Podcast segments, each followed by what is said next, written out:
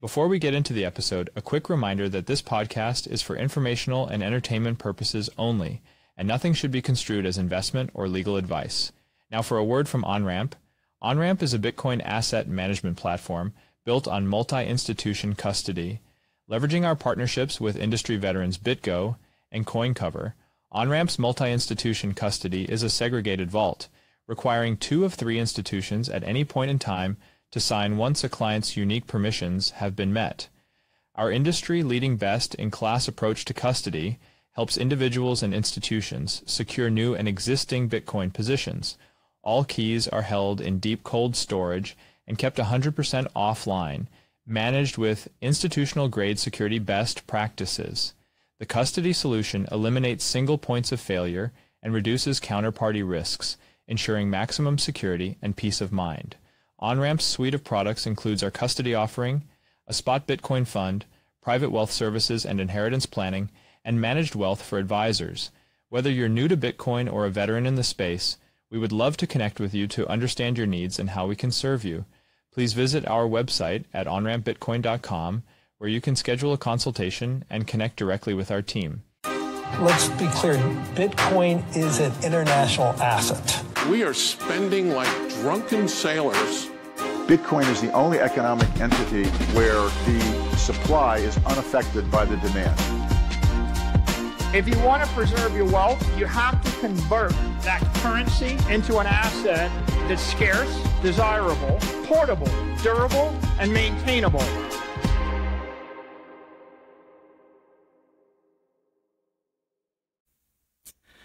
My name is Andy Edstrom, and I'm thrilled to welcome you to the second episode of Scarce Assets, a show that examines scarcity, the most fundamental driver of economics and markets, and the scarcest asset of all, which is Bitcoin. Today, I'm happy to be here with my co host, Jesse Myers, and our guest, the brilliant Jeff Booth. Now, I had the privilege of saying a few things about Jeff. Just like our guest last week, Preston Pysh, Jeff is a professional investor both in Bitcoin and outside of Bitcoin. He's an entrepreneur and an investor, and probably the clearest, most cogent communicator of complex uh, topics that I've ever met. Um, I'd say this skill is most evident in his exceptional book, The Price of Tomorrow, which I have read cover to cover twice and can attest that it's one of the best books I've read in years, and I'm constantly recommending it to people. Now, Jeff is currently investing in Bitcoin companies on behalf of Ego Death Capital, and in the interactions I've had with him over the years, I've found him to be extraordinarily kind, not least because he came out of nowhere and wrote a review of my book. Uh, and I couldn't be happier to have him as our guest on Scarce Assets. So, Jeff, how are you today? Did you get any sleep last week? Uh, I don't think my man Jesse here did. Yeah, I, am excellent. Thanks. Uh, and thanks for having me on. Uh, honored to be following Preston on this as your second guest. Well, I uh, I'm super excited to talk to you. We both are, and uh, you know, I think I'm just to dive right in with uh, with the big question, which is I want to take full advantage here of your skills at distilling complexity into simplicity. so I'm to start with the big question here, if you don't mind. Would you be willing to give us the potted version of your thesis, both about deflation and why Bitcoin is the only practical solution you found for our system as it exists today. Sure. The um, and and and I think this is I, I think it's so insanely simple that uh, that that that people get confused about how confusing the existing system is meant to be to confuse them, but it's insanely simple. Um, the the natural state of a free market is deflationary, and and why is that? because we search for things that give us more value. Um, and we use things, we don't use things that give us less value. So entrepreneurs creating more value for us and us using the things that provide us more value, the output of that is, is deflation over the long term. Short term, you can have supply constraints, you can have uh, certain things, but over the long term, what entrepreneurs would do or what people do, we solve problems to create more value. That is the natural course of the, uh, of the free market. Um, and technology is a lever on that, that that we invent to make the job easier. and the technology is moving exponentially.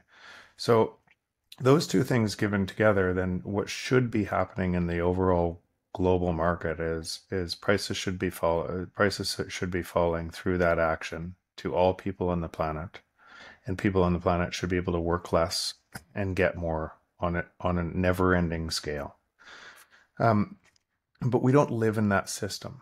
We live in a system based on debt, which needs to, and, and if the debt were and if the pricing was allowed to fall, the debt would reset and the debt would and the debt would collapse. And every single thing in the world has counterparty uh, other than bitcoin has counterparty risk to that system failing. And uh, um, so we put up with a system that we uh, that we constantly increase the monetary units to drive inflation and essentially devalue currencies um, to be able to make prices go up.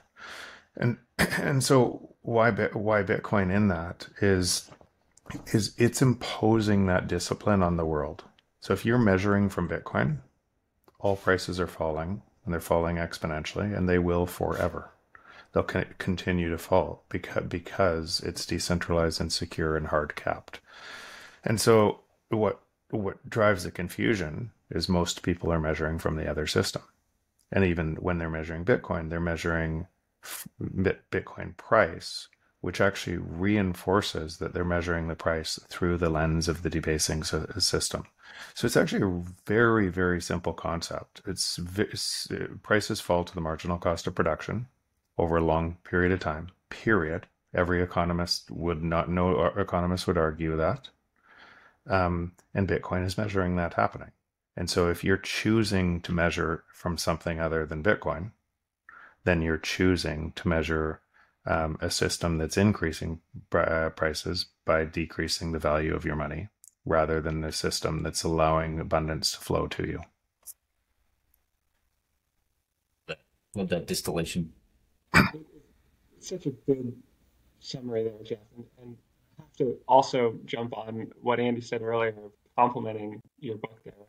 Uh, it was one of the important things I needed to read. It was sort of dependent for me, coming from coming from the the traditional establishment worldview about you know, everything I learned in business school um, about how the world works, how business works, how money works, and I needed that that book to use the the framework that I understood of like technology exponentially improves to then create this this uh, point out the dissonance there. Like, well, technology exponentially improves, yet we have this monetary system that's incompatible with it.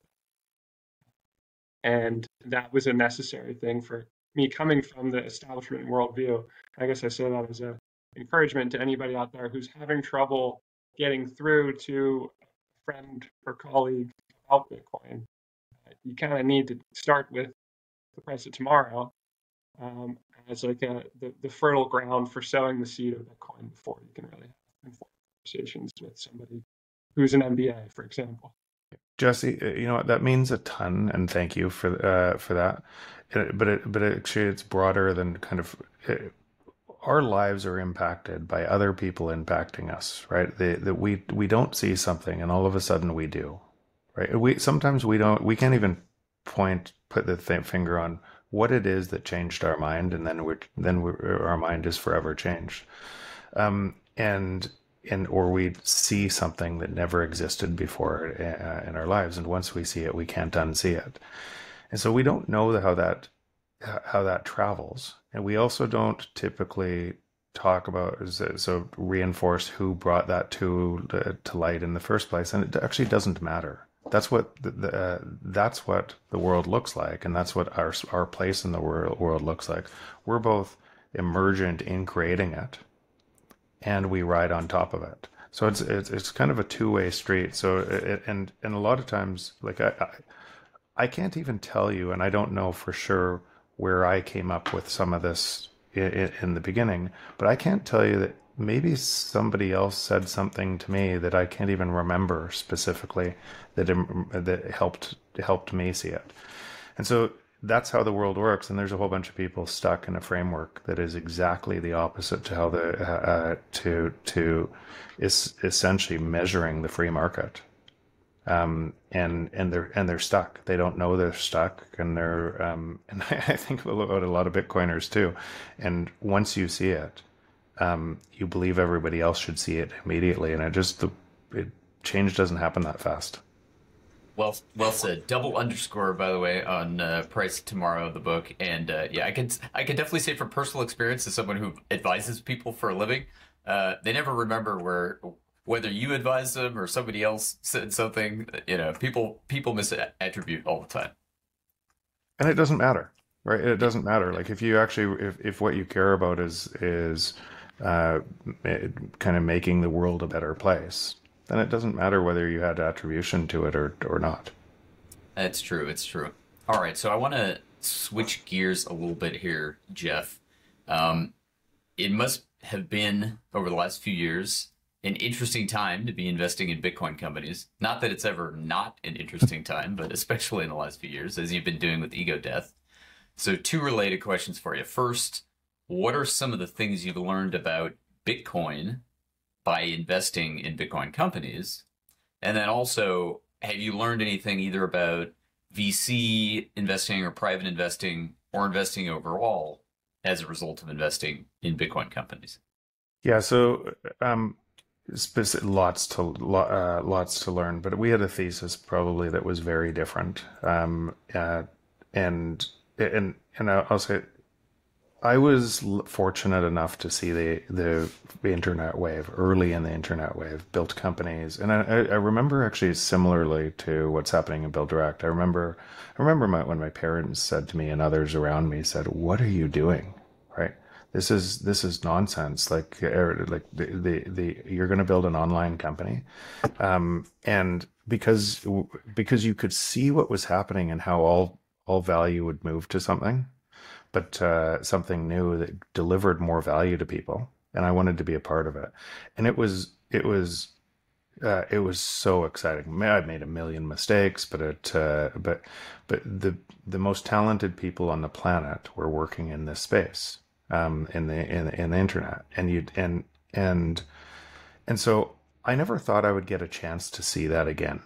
And what I see in in Bitcoin is something way more profound. It's uh, it, it's it's it's it's bigger than the internet. It's bigger than and, and the type of people that are joining this are not just joining it to be able to build incredible value for other people, um, and get and do well on on the back of it. They're joining it because they know they know this um, the system can't solve the system problem that exists in the world today. And so as they come into this and as they're building onto it, you, you, you, I, I just actually cannot believe I'm fortunate enough to be a part of this ecosystem and invest in these extraordinary entrepreneurs that are building the future of what uh, the world's going to look like. Um, I, I, pinch myself every day that I get to, to do that. Now, the other thing I would say that is different um, is if you truly understand Bitcoin and you understand prices fall to the marginal cost of production, um, in everything, then then barriers can't be built around your built business. Monopolies can't be built around your business with by by using fiat rails to be able to hold other people out.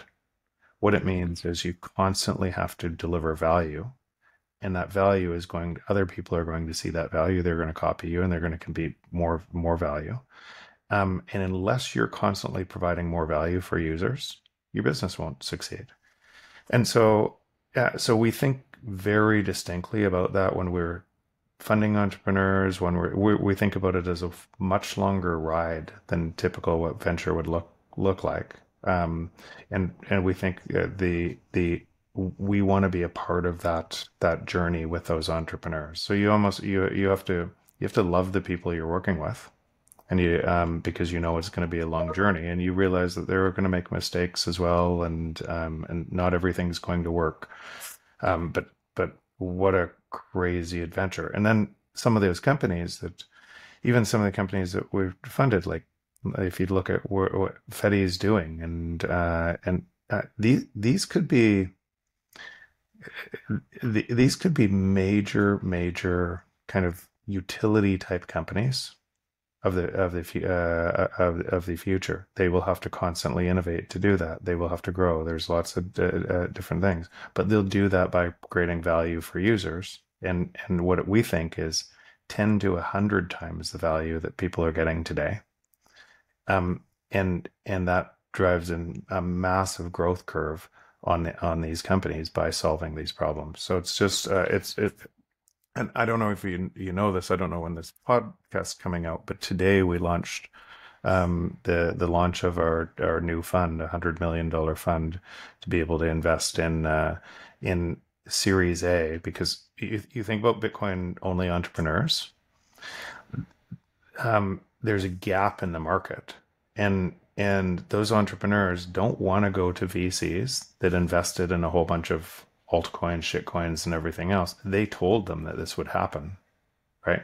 And and so you want an investor that's a long term partner. And so there's a there's a gap at the Series A spot uh, space in funding. So we launched today um, a Series A fund and brought uh, Lyn and Preston on as partners. Huge congrats, and that's a that's a sizable number. That's a very large number in the Bitcoin space. Yeah, it is. And Preston mentioned he uh, he was like, well, some exciting things, but I guess I can't tell you about it yet. So a week later, now we know. it's it's super exciting, and and Preston's uh, become a really good friend of mine through like so is, actually many many Bitcoiners have, but Preston's become a really good friend through the through you get to know people, you get to know them very deeply and everything else, and he's been extraordinarily on as an advisor in the first fund, and so him joining uh, joining the fund as well as Lyn's, I could say the same for Lyn. Um, it just it, it's remarkable. You get to work with just brilliant people. Um, and uh, I can't, I couldn't imagine being anywhere else.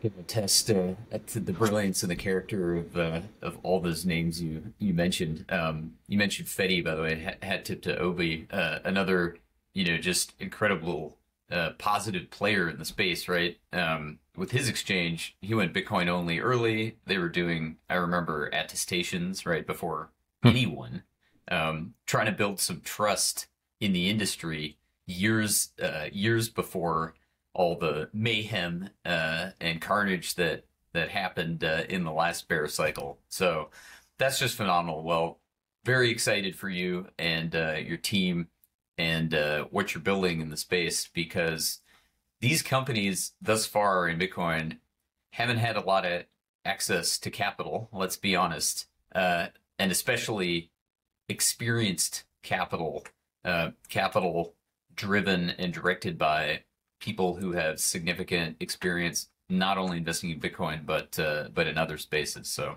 that's a that's a huge development. And, and the, selfishly, and actually for the Bitcoin only entrepreneurs and everything else, um, what's actually happening is they're building uh, venture type returns on top of a venture type asset.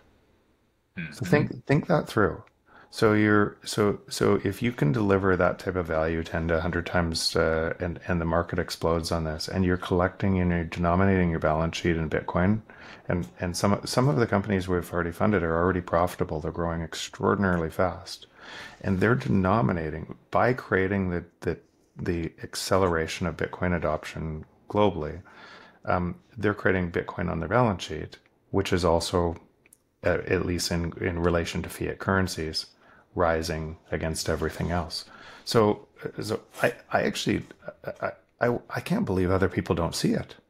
I can't believe that the massive part of the market there's a there's an asymmetry, and and people can't see it because because it's the most exciting spot to invest uh, in, in, around, and just the people are amazing. That's a huge opportunity, and of course, the inverse of that is the is the opportunity cost, which is the the question I've always asked myself I've written very, very few uh, checks into Bitcoin companies, but more than zero. And uh, yeah, the question is, oh, am I going to make, you know, am I going to make more than just holding Bitcoin on this uh, on this opportunity? And of course, there's other benefits um, to the long run to to being involved in in, in building on Bitcoin. But uh, yeah, exponential times an exponential could turn out well. Yeah, Jeff, I want to follow up on that. In my mind, that that means that a key tenet for success uh, for Bitcoin startups is to hold Bitcoin on the balance sheet. That, and, and the idea of like you want to be generating Bitcoin flow rather than cash flow, right? and then and you know, positive, you know, and, and, retain those earnings as Bitcoin. Is that is that something that Ego feels is essential to success here? Yeah, what I would say. So it, it's it's it's uh, it's harder to uh, on a podcast in this amount of time kind of go as deep as you'd need to but we we've actually built treasury management with different companies to be able to make sure that they're they're look and it depends on the life cycle of a company too you wouldn't want to be caught short and then bitcoin's uh, volatility hurt you and not being able to make payroll or something like that so we've uh, we've helped our companies create a treasury management uh, strategy. And then depending on that but but in in the over the long term yes you'll acquire more bitcoin. In fact the way to acquire more bitcoin will be investing into after because mining gets uh, less and less as a per- percentage amount of bitcoin. The way we'll be investing in investing in or providing value to others right or investing companies that provide value to others and that's the best way to accrue more bitcoin see. It, it, does remind me of um, two anecdotes of, of, Jeff Bezos saying that uh, you know when he was looking at starting Amazon in the first place, he you know, the inspiration for it was that he, he found out that internet usage was growing 3,200 percent year over year. Right. And then also Andy Rachleff, Silicon Valley VC, always recommends starting your career at a place that's growing 100% year over year for the last few years. That's like the whole his whole thesis there is that the, the best thing you can do for your career is put yourself in a, in a high growth company because opportunities will arise. Um, and so it's kind of the marriage of like the best opportunity for talent and for capital is to be in a place where growth rate is happening. Your, you know, your VC on VC mental model there speaks to that.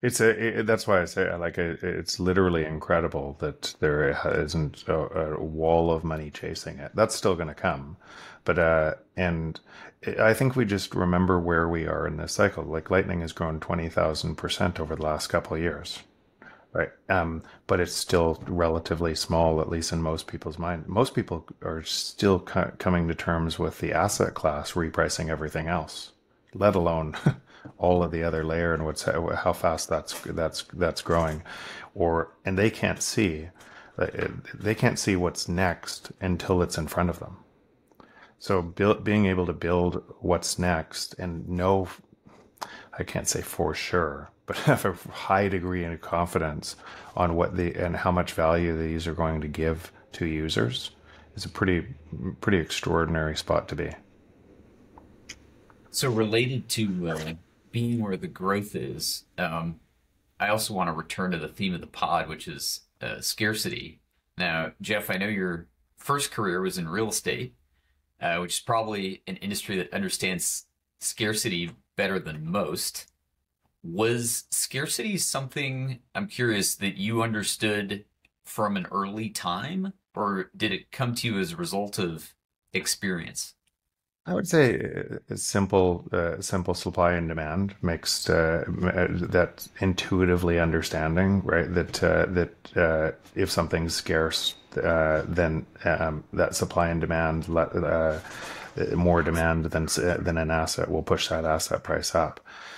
Um, getting to Bitcoin, and and you know this even in the book. Um, I probably had a five percent kind of probability weighting of Bitcoin failing when I uh, when I wrote my book, and that wasn't Bitcoin failing. That was my misunderstanding of why it wouldn't, right? And so so that's really important to note. Note, um, and so I so I hadn't done I'd done some of the work. I was I held Bitcoin. I bought a lot more as I was writing uh, writing the uh, book because it made intuitive sense, and it, it felt like the only um, the only thing that could resolve the conflict in financial system by allowing a transition mechanism. Um, so so so one system would get worse and worse, and one system would get better. But it wasn't until I tried to disprove that hypothesis, um, and and it, it used to it was, it was, one of the things I love about Bitcoiners is they're kind of don't trust, verify, and and and they're constantly attacking themselves, right? attacking the uh, the and and so going through that work and understanding um, why it, why in my opinion it wouldn't fail um, and it would stay decentralized and secure.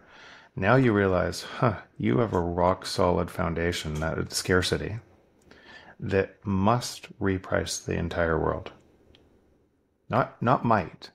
If it stays decentralized and secure, it must. Right. So so ne- then the question comes, how would it break? Who would break? Would governments? How could they break it? What would what would happen? What are all the games that would be played from the existing financial system, which dominates our control today, to this new uh, this new scarce asset or scarce and decentralized, decentralized and secure asset? What would that look like? Um, and and that's why nothing surprises me from the, the, the what the world looks like. It's just it would naturally look like that as Bitcoin imposes that discipline on everything. Yeah, to the the Arthur Conan Doyle quote: "Once you've eliminated the impossible, whatever remains, however improbable, must be the truth." so I, I I love that. I, I, I, I love that. I had forgotten that quote, but uh, but I love that because because now you can now you don't have to go from the debasing system through all the confusion confusion and try to understand economics that is largely made up to be able to to to to confiscate to hide that fact that prices fall to the marginal cost of production. The most simple economic terms. Um, and and everything else oh i'm going to change the value of this asset so the bank doesn't fail i'm going to do this i'm going to all of the the three letter words and the, the just complete nonsense that people are looking through to try to understand and it's really confusing it's a, it, it, you almost think is it made to look that confusing to hide the theft in money? Um and and and is all economics everything phds the entire thing the entire amount of waste in the system all to defraud people? I, I, I, and i don't think it actually I, I think there's a belief and people believe that and it feeds on it. But but if you just looked at the objective facts on the truth what the free market looks like versus what this looks like um it, and and then you'll have this coping that people say, well, it it can't be a free market, but then they'll then they'll advocate for a free market in their own business, right? Um, it's it, it's it's so crazy. But so now, if you know that the the that you have something scarce, decentralized, and secure, and if it stays decentralized and secure, and um and scarce, then it is repricing everything else. Then you change your frame from the future looking backwards instead of from now looking forwards. And what would happen? And what would be the uh, uh, those uh, what would those events look like on both systems? And it's really easy to see.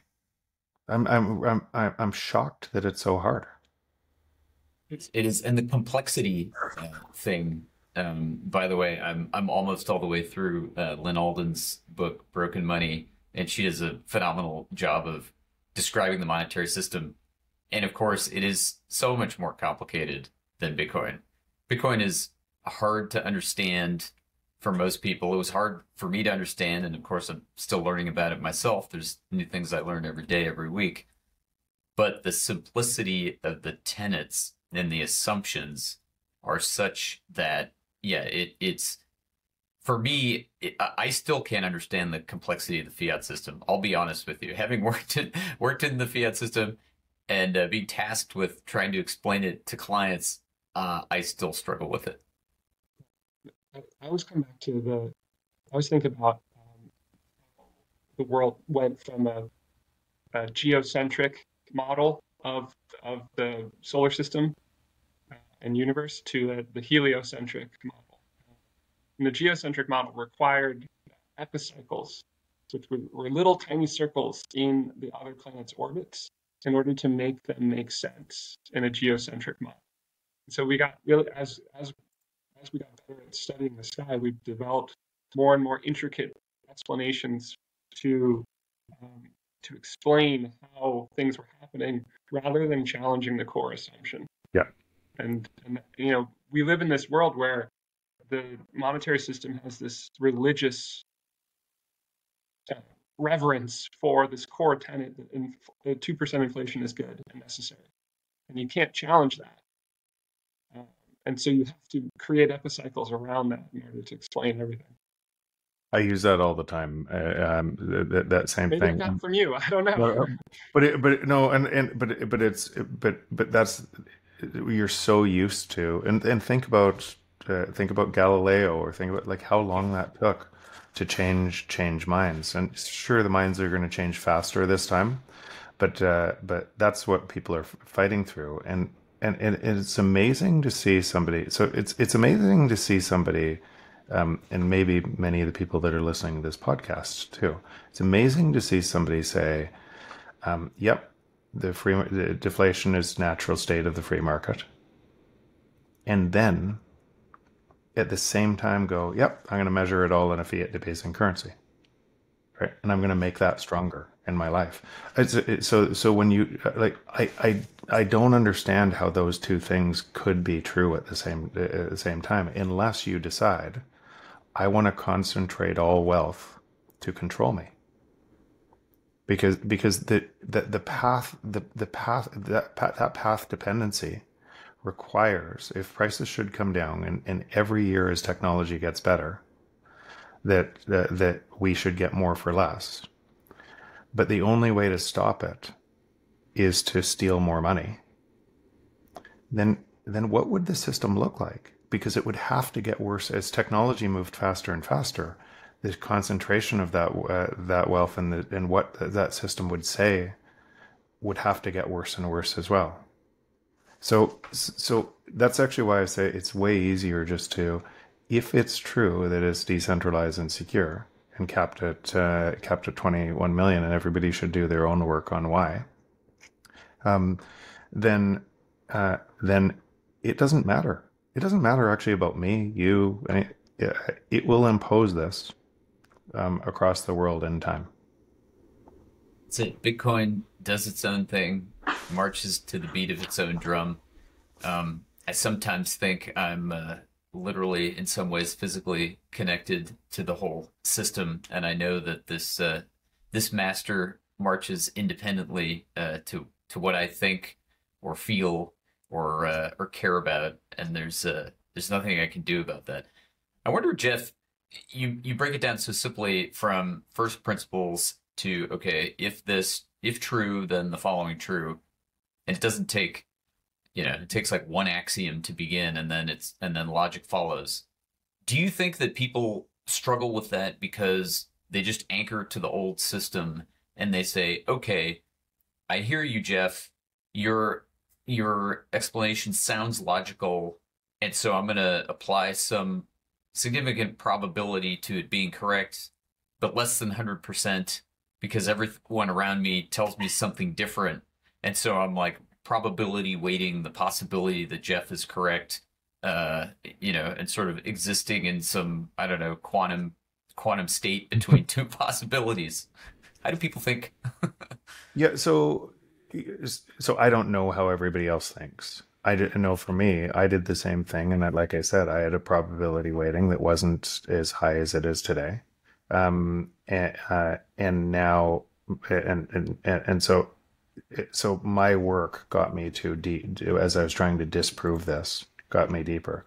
I haven't seen an argument and uh, like I put my book out four years ago. You can you imagine how much I talk about this all over the world. I haven't seen somebody actually challenge the the fact that prices follow the marginal cost of production over a long enough uh, time time period because that's what we do, right? I haven't silence. seen the and, silence is deafening, isn't um, it? And and so and, and I, I also and so what I find is it's too hard to believe that prices could fall forever for people because they are living in a different system and they've been they they believe inflation is required for a productive society.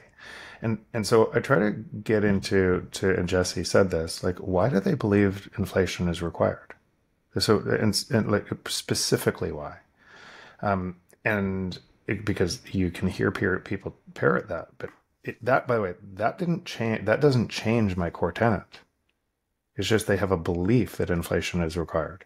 And so now if you follow their belief that inflation is required, and it, it, you you could just change the words and you could say so you believe that people should steal a portion of your money every year to trade with other humans. That's that's your belief because that's what you're saying, right? You don't vote for it. You don't have you, so so you you believe that there should be a hidden theft in money that take steals from some people and transfers to others to be able to trade around the world. That's what you believe. And and so now you you can challenge, okay, why do you believe that? And then they'll say, well, nobody would buy if you uh, nobody buys things if if prices come down. And then you say, uh, what about that phone you have in your pocket? Right? Or do you buy a TV? Or do you would you buy food? And you start to go down the path of for them, why is it that they believe that? Um and and as they start to understand that belief is just because somebody else told them so. Um, and who might have told you so? Maybe potentially the people that are on top of the system that benefits from that. Is that who told you? Um, and and they start to unwind it for themselves. Thanks for tuning in. If you're interested in exploring any of these topics further or want to learn more about how we can help you secure a new or existing Bitcoin allocation, get in touch with our team at onrampbitcoin.com we look forward to supporting you on your Bitcoin journey. Invariably, it, it ends up being the um, people who, who tell, you know, who instruct everyone on this system are, you know, I think it's the, the non malicious um, priests of epicycles. Yep. People who, are, who have created a career for themselves by genuinely trying to explain the system um, that's wrong. Uh, yep. and and that's how we that's required for that for that whole system to keep operating and and perpetuating. You know, I experienced that at, at business school. I, you know, I, at no point did I detect any of my uh, professors um, trying to hoodwink me. They genuinely believed in the monetary system that they were teaching us about, and they'd made their careers in it.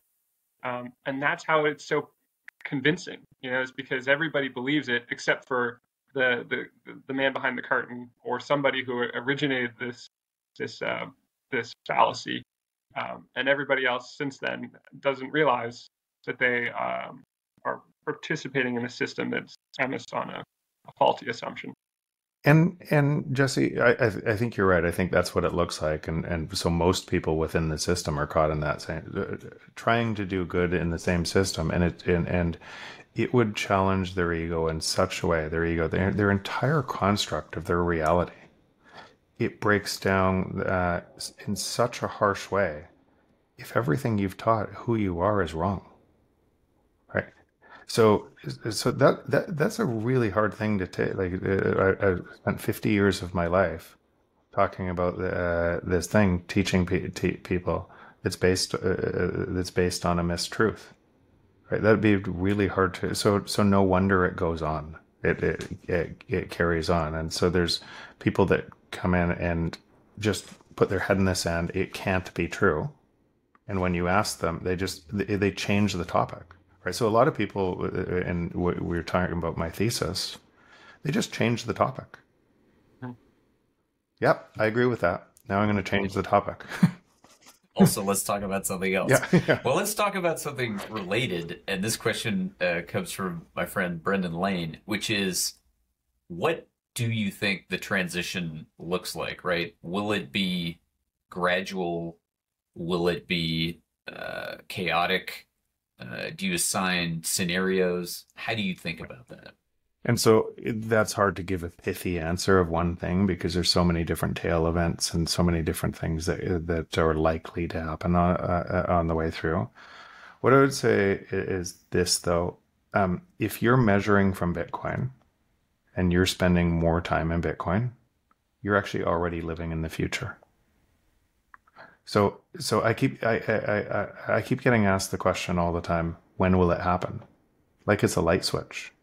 Um, and it, it, like I mean, from really good friends who know my, my my work, and I said it is happening. Right in the last, uh, I use the that house example that I use all the time. My my house going from 1.4 million to 2.1 million in fiat, in Canadian dollars, but in the same three and a half years, and in in in, in Bitcoin going from 300 uh, Bitcoin to 35 Bitcoin.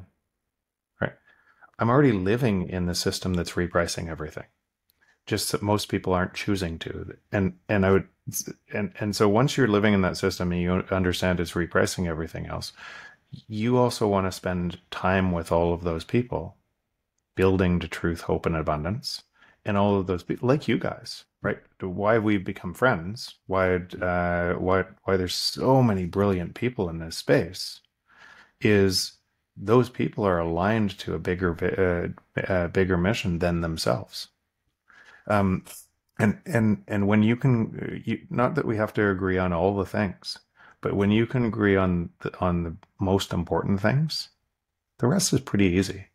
And and and so now, and at first, I, and I've said this on multiple podcasts, I was a hypocrite because because I had a hedge on the existing system blowing up. I knew exactly what would happen, all the steps that would make it blow up, and what it would look like and I had a hedge protecting myself in, in, in Bitcoin. And, and, and so that, by the way, that was quite shocking for me um, to realize that I too was was like that. So so I can't complain about other people being somewhat on that path right now too, because I was. And it wasn't. And so I had some Bitcoin, but I had ninety percent of my time in the fiat world, boards, and everything else in the fiat world. It wasn't to, and that's part of the reason for starting the fund. I needed to resolve that conflict in me. I needed to move my time to the system I wanted to see in the world to uh, to help advance advance that. And so, what I can say is, by doing so, it's just been so power, so uh, so incredible. And so, I'd, I'd I'd love to see more people spending more time spending finding ways to spend more time. And i get asked that all the time where do i start? Where it's an open network. It's open to these you could start anywhere you could start a uh, you, you could start by grabbing bitcoiners uh, uh, uh ben from uh, uh, btc sessions. Just put on a market right? And and you could do that in your town. You could run your your podcast you can run meetups. You could build a business on top of that that, uh, that solves a problem for others and create lots of lots of value. There's are tons of ways. If you if you don't want to start your own thing, you could start to get to know some of the great Bitcoiners that are building other things and see where you can help them. Um, but there are immense amount of opportunities. It's it, because it's growing so fast and that talent to, in building the system is going to expand and those people are going to be uh, some of the people here are going to be look like kind of the in the new system the the people who invented Google and people that uh, that that all the technology that we take for granted for today iPhone some of the people that we're talking about right now in our networks are going to be those people in time. That's it. The here. It's just not evenly distributed. And uh, get involved, people. If you feel compelled to do something in Bitcoin, do it. I certainly felt compelled I know Jesse did. There's also different different levels of involvement. Uh, you can jump in with both feet, go full time Bitcoin uh, like my man Jesse. You can uh, sort of dip in and out of it uh, as I have, um, you know, based on the life constraints that I have. And uh, there's so much to do. There's so much uh, work to do. Yeah. You're being a little unkind to yourself, Andy. You, you, I, if I if if I was to, to characterize what you're doing and have done, it's I think you've recognized that your opportunity to contribute to Bitcoin is to help build the bridge between old world wealth management and and a, and a new world of Bitcoin, and that bridge needs to be built. And so, like you know, millions of people can cross that bridge once it's built. Um, but you know that I think that's emblematic of a lot of things in Bitcoin, where Bitcoin is its own protocol, its own island that exists, and it needs a lot of infrastructure around it to be built out and on top of it to be built out. and that connects to the old world in many, many places. And I think that's where a lot of opportunity lies over the next decade. And I'm sure I'm sure Jeff feels the same way since he's invested. Yeah, in I, I, I, agree. But even Andy, like then I told you what um, you wrote a book on this. Um, yeah. How many people that, uh, that from writing that book had no idea about Bitcoin, and now we're really great Bitcoiners and moving forward. And how many people uh, do you touch one person that then touches 10 million? So yeah. that's what, what, I'm getting at. We all matter, and in whatever way you want to contribute matters. Uh, and so uh, I just, and that's a really powerful thing in this in an open network that anybody anywhere in the world can tr- contribute in any way. Um, and multiple touches are, are important so Jeff has nailed, you know, the first principles, you know, from the studs on why this is true. And yet, us being humans, you know, we need repetition. I guess call it social proof, but you know, you don't want to just hear the truth from one source. You want to hear it from multiple sources. And so, if you're an individual out there that does Bitcoin and literally anything else, there's an opportunity for you. totally. totally. It's it's literally that simple. All right. Well, I'd actually like to uh, to switch gears a little. Take a question from No Second Best uh, on Twitter, and his question is: What technology that is not Bitcoin or AI? Okay, not Bitcoin or AI. Do you see Jeff as having the most potential to improve the world in the next ten years? And maybe I'll also add improve the world and also perhaps be an investment opportunity? Yeah, so technology is a lot of times a double-edged sword. The same thing that can improve can destroy the world. Um, and and so it's a it's a tool that we use to make our lives better when something and if it's controlled by a very small group of people it can make our lives worse. Um, this is why this is why all of the technology makes the world a more dangerous place without bitcoin. All of the technology because because from the existing system that has to steal that abundance. Now remember, technology if you just uh, and I don't know the number here, it's an unknowable unknown, right? The but but if I was to postulate on what the deflation rate should be right now if you just normalize there was no debt, in other words, the productivity led deflation rate, um, I would postulate that it's about negative 5% a year and expanding and going faster. And so the IMF just came out with a report that in the next 10 years, 40% of the jobs are going to go away. So what that, what that, what that means is the deflation rate is going to accelerate. What that means from the existing system is you could have 0% inflation rate. You can't because the debt would collapse. But, but you could have uh, a 0% inflation rate and it could still be stealing from you. Uh, right. So you're not measuring from zero. You're measuring from negative and and so if you're capturing that and stealing that money then the outcomes from that system that centralize because it's based on theft have to get worse. And and the rate at which we're moving with technology that that's why i talked about the exponential rate. Um, remember ai is the exact same rate of growth for about 60 years. It's just people are measuring it linearly except for instead of exponentially. And so so they can't see the next step of the movie. They can't see the next frame of the movie because they're not watching how the movie is playing out. They're surprised that all of a sudden we have this when you could see for sure it was kind of, that's what I talked about in the book, right? That's why there are two chapters on AI um, in, in the book because you could see the exponential wave coming of what that would mean and then what it would mean specifically for the financial system. So it's really important to note that people typically look in silos instead of systems. And so when you're asking a silo question of the technology that's going to make a difference on top of a system that must capture that technology and take it take the the productivity that should flow to you in the form of lower prices to somebody else then you're you're destroying the world as a result because people will go to war um, and and with very different weapons um, to be able to control other people. That's what it, and it'll get worse and uh, worse and worse. So there is no tech without Bitcoin. That is the path Um, and in fact, it's such a it's such a profound path. I actually don't. Humanity might not survive that transition path without uh, uh, without it. Um, and uh, and then if you said what other things are going to accelerate it, robotics.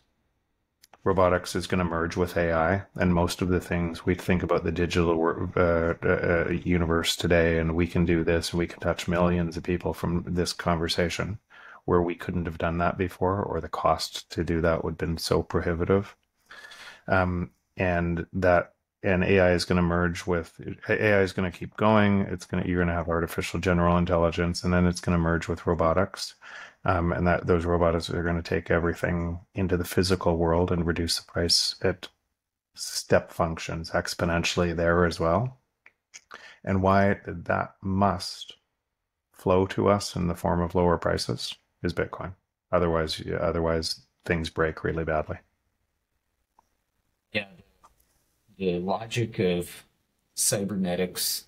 Um, by the way, another book recommendation uh, I have for people: Norbert Wiener.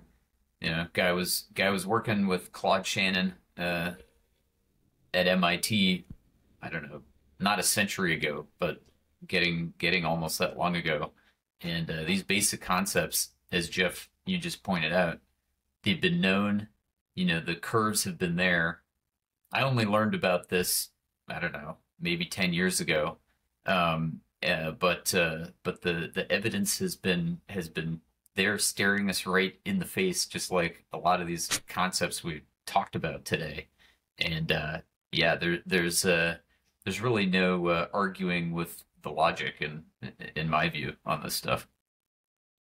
We haven't been able to. I would say that's why the, the Bitcoin's so unique, and also that uniqueness makes it so hard to understand because there has never been in the history of humans something that could be decentralized and secure. Yep. So we always, because there wasn't, we always had to put an institution in the middle of that to protect us from from governments taking our rights. Um, and and over time, those institutions would be co-opted by the money because money uh, rises up. So money is superordinate to law, and and the, and they who have the money change the laws or fight the laws until they're changed. Um, and so you see this repeat over and over again in history. Additionally to that, the winners write the history books. So so you know our entire human history has this error code that replays through and through and through in these cycles um, the, until it, it hits a breaking point. Um, and and then replay and resets and uh, um, typically through global conflict, um, and and then uh, then resets again. And we never had we never had something like Bitcoin. So if we never had something like Bitcoin, um, and all of the history books are written on other things, then it would obviously be hard for people to understand because they're relying on their prior beliefs to be able to do this and and the work that you have to do in bitcoin to be able to understand why this is different why it why it, remain, it remains decentralized why it remains secure why it remains hard capped is the work that you have to do to then say what would that what would that impose on society? What would it look like? What would the transition look like from a whole bunch of people who believe it can't happen because it's never happened to now it happening what a blessing to uh, number one be living this time, and number two to to have this tool uh, that we can use, hopefully, to help manage this transition. Um, I'm curious what you think. You know, obviously with the ETF approvals last week, uh, major step to mainstreaming. Uh, yet, people in power, politicians, are still struggling with this thing, still struggling to learn about it, wrap their arms around it. You know, do you think uh, what I guess what learnings or thoughts do you have about the political process, either in general or what can individuals do to uh, to affect change and and the right outcomes here? Any thoughts? Um, it's going to be messy. it's going to be messy as one person at a time understands what we're up against and moves moves over to the new system. But once you've seen it, you can't unsee it. Um, and that's going to be messy around the world as they as most people give their power to politicians to be able to steal their power or or hold their money in a bank eh, or a regulated bank that's and you know that you have regulation on top of a system designed to steal your money so how could that work? And so, and then you have what's called a democratic process, but you don't have a vote in inflation, and you don't have a vote in how much money is stolen. Um, and and so the these the democratic process breaks down over time out out of this, and you can see this. You can see this happening, and the political process, which is driven by money, goes and lobbies for where where the pockets of money uh, money are to to favor their constituents. And those constituents don't know that this is happening either.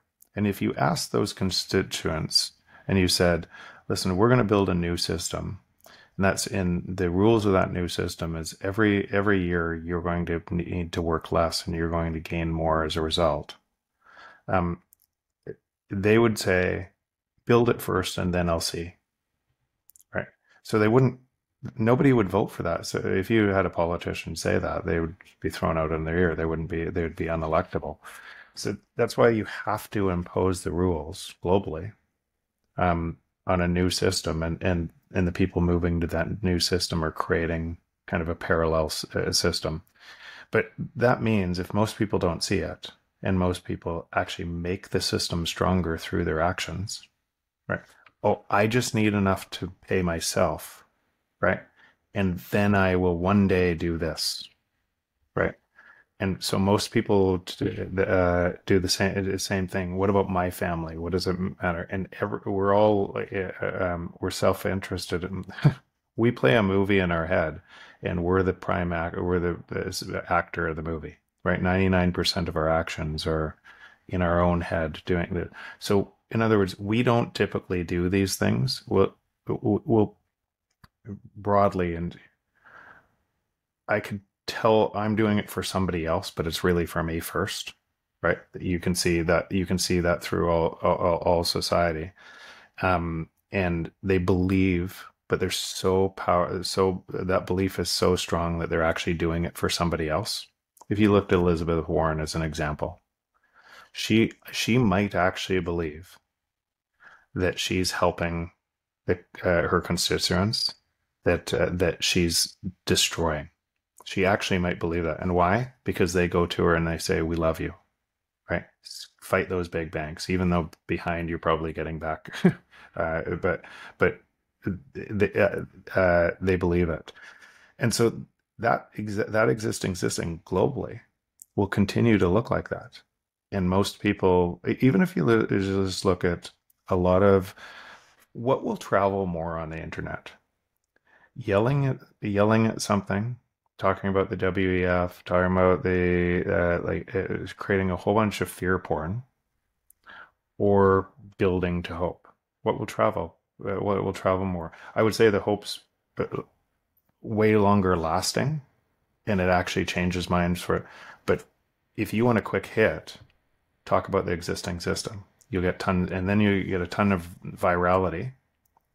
You get more people reinforcing you, and you'll make the existing system stronger.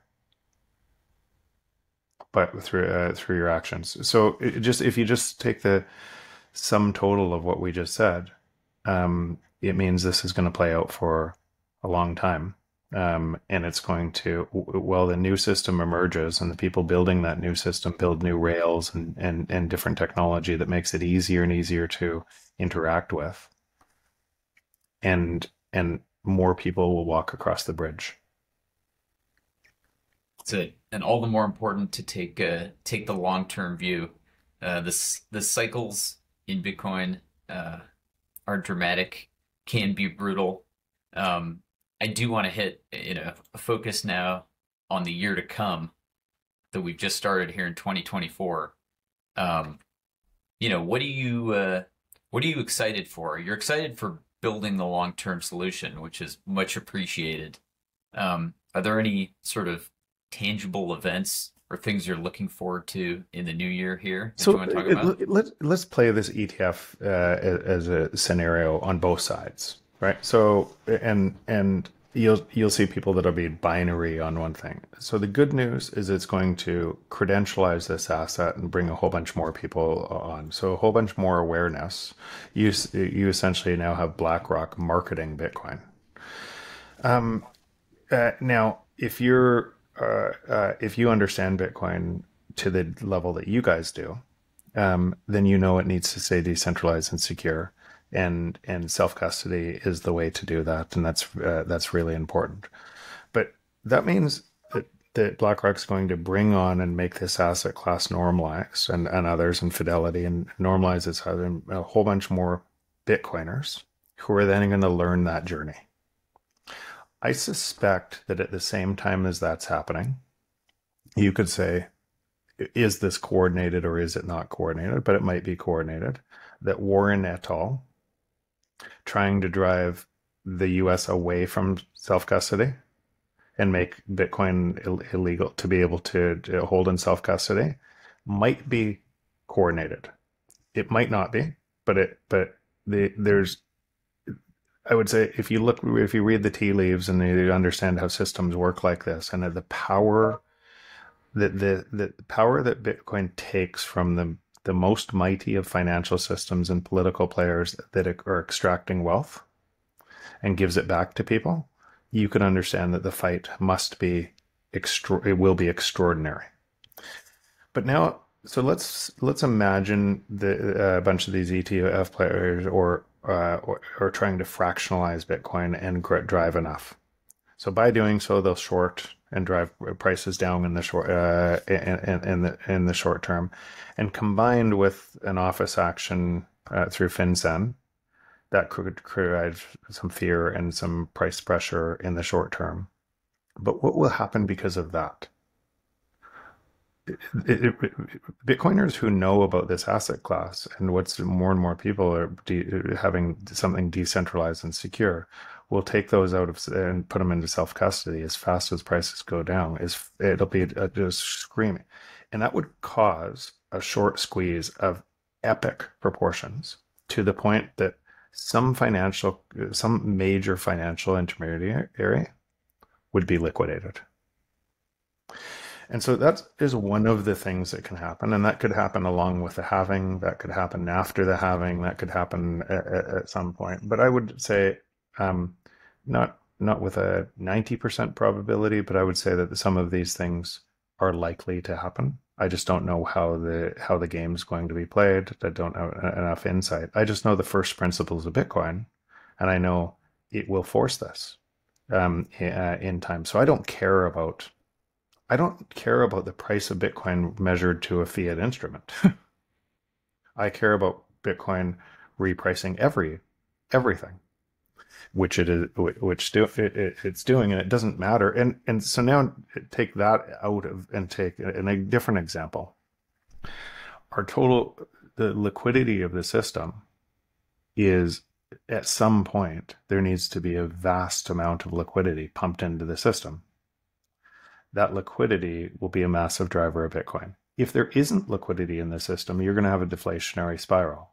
And the deflationary spiral will wipe out assets and capital so fast and they'll keep going until there's a step then then it then it needs to be an exponential amount of liquidity to try to stop that from happening um, but let's just pretend that kept going bitcoin would fall in that but it would only fall in fiat terms it would still rise against every other asset price. Hmm. So, so, so I, I find the biggest, I, I find the biggest, um, probably confusion with, uh, with even, even a bunch of people in Bitcoin is what we're talking about now. They're, they're so used to measuring Bitcoin through a fiat instrument that they keep on doing that. And that's the error code. Um, and if you don't, it doesn't matter. It just, it's, it's going to continue to reprice the world um, and all all assets, all pro- everything will fall against it. Yeah, there's some very helpful charts out there about uh, Bitcoin in, in, in an ounce of gold terms for you know, versus an house build, or versus a, a median house, uh, and those are steady downtrends. And I fall into that trap. We all fall into that trap of paying attention to the dollar price of Bitcoin when really it is about what's the purchasing your savings and how is that changing over time and, and what kind of life does that um, create for you and your family. And and that's why I've flipped my switch and you talked earlier about like people ask you if this is a light switch moment. And, and then he talks about it's an individual choice an individual process that everybody goes through independently. So everybody has their own light switch and it's it's not an all or nothing moment. It's really like a it's a sliding light switch where you you go from zero to 100 Totally. and each individual does that, and collectively the world goes from light off to light on. Um, but but it's all because each individual has to recognize that my savings grows in this system, and my purchasing power appreciates in, in this system, and and you know, the current system is not the case; it's the opposite. Yeah. And then and then and then you then you start going into what does that change? And it Mhm. it changes the, the amount of things that that changes, Jesse. And uh, you you know this, but the, it it, it uh, I'm I'm tempted to write a new book. Um, yeah, and I've always said I wasn't going to write a new book, but I, I'm tempted. To, I'm I'm tempted to write a new book on I would on love to put in a pre-order for that one. on on on what changes and, and how this look how this looks on the other side. It's going to be a long play out, but it's uh but but it's a stay. It's it's a rise in consciousness of society is what happens. Beautifully said. Here, I think Jeff's writing uh, writing a new book. Uh, it sounds like it has to happen. I certainly look forward to it. Well, um, as we close up here, Jeff, um, any uh, other topics you want to hit on or places you want to direct people to learn more about your thoughts and your activities? No, no, I just uh pleasure being on with you guys. Congrats on the new podcast. You guys are uh, you guys are doing great work. Thank you so much, Jeff. Pleasure's all ours. Really appreciate you coming on. What a fun chat. Yeah, Thanks, Andy. Thanks, Jesse.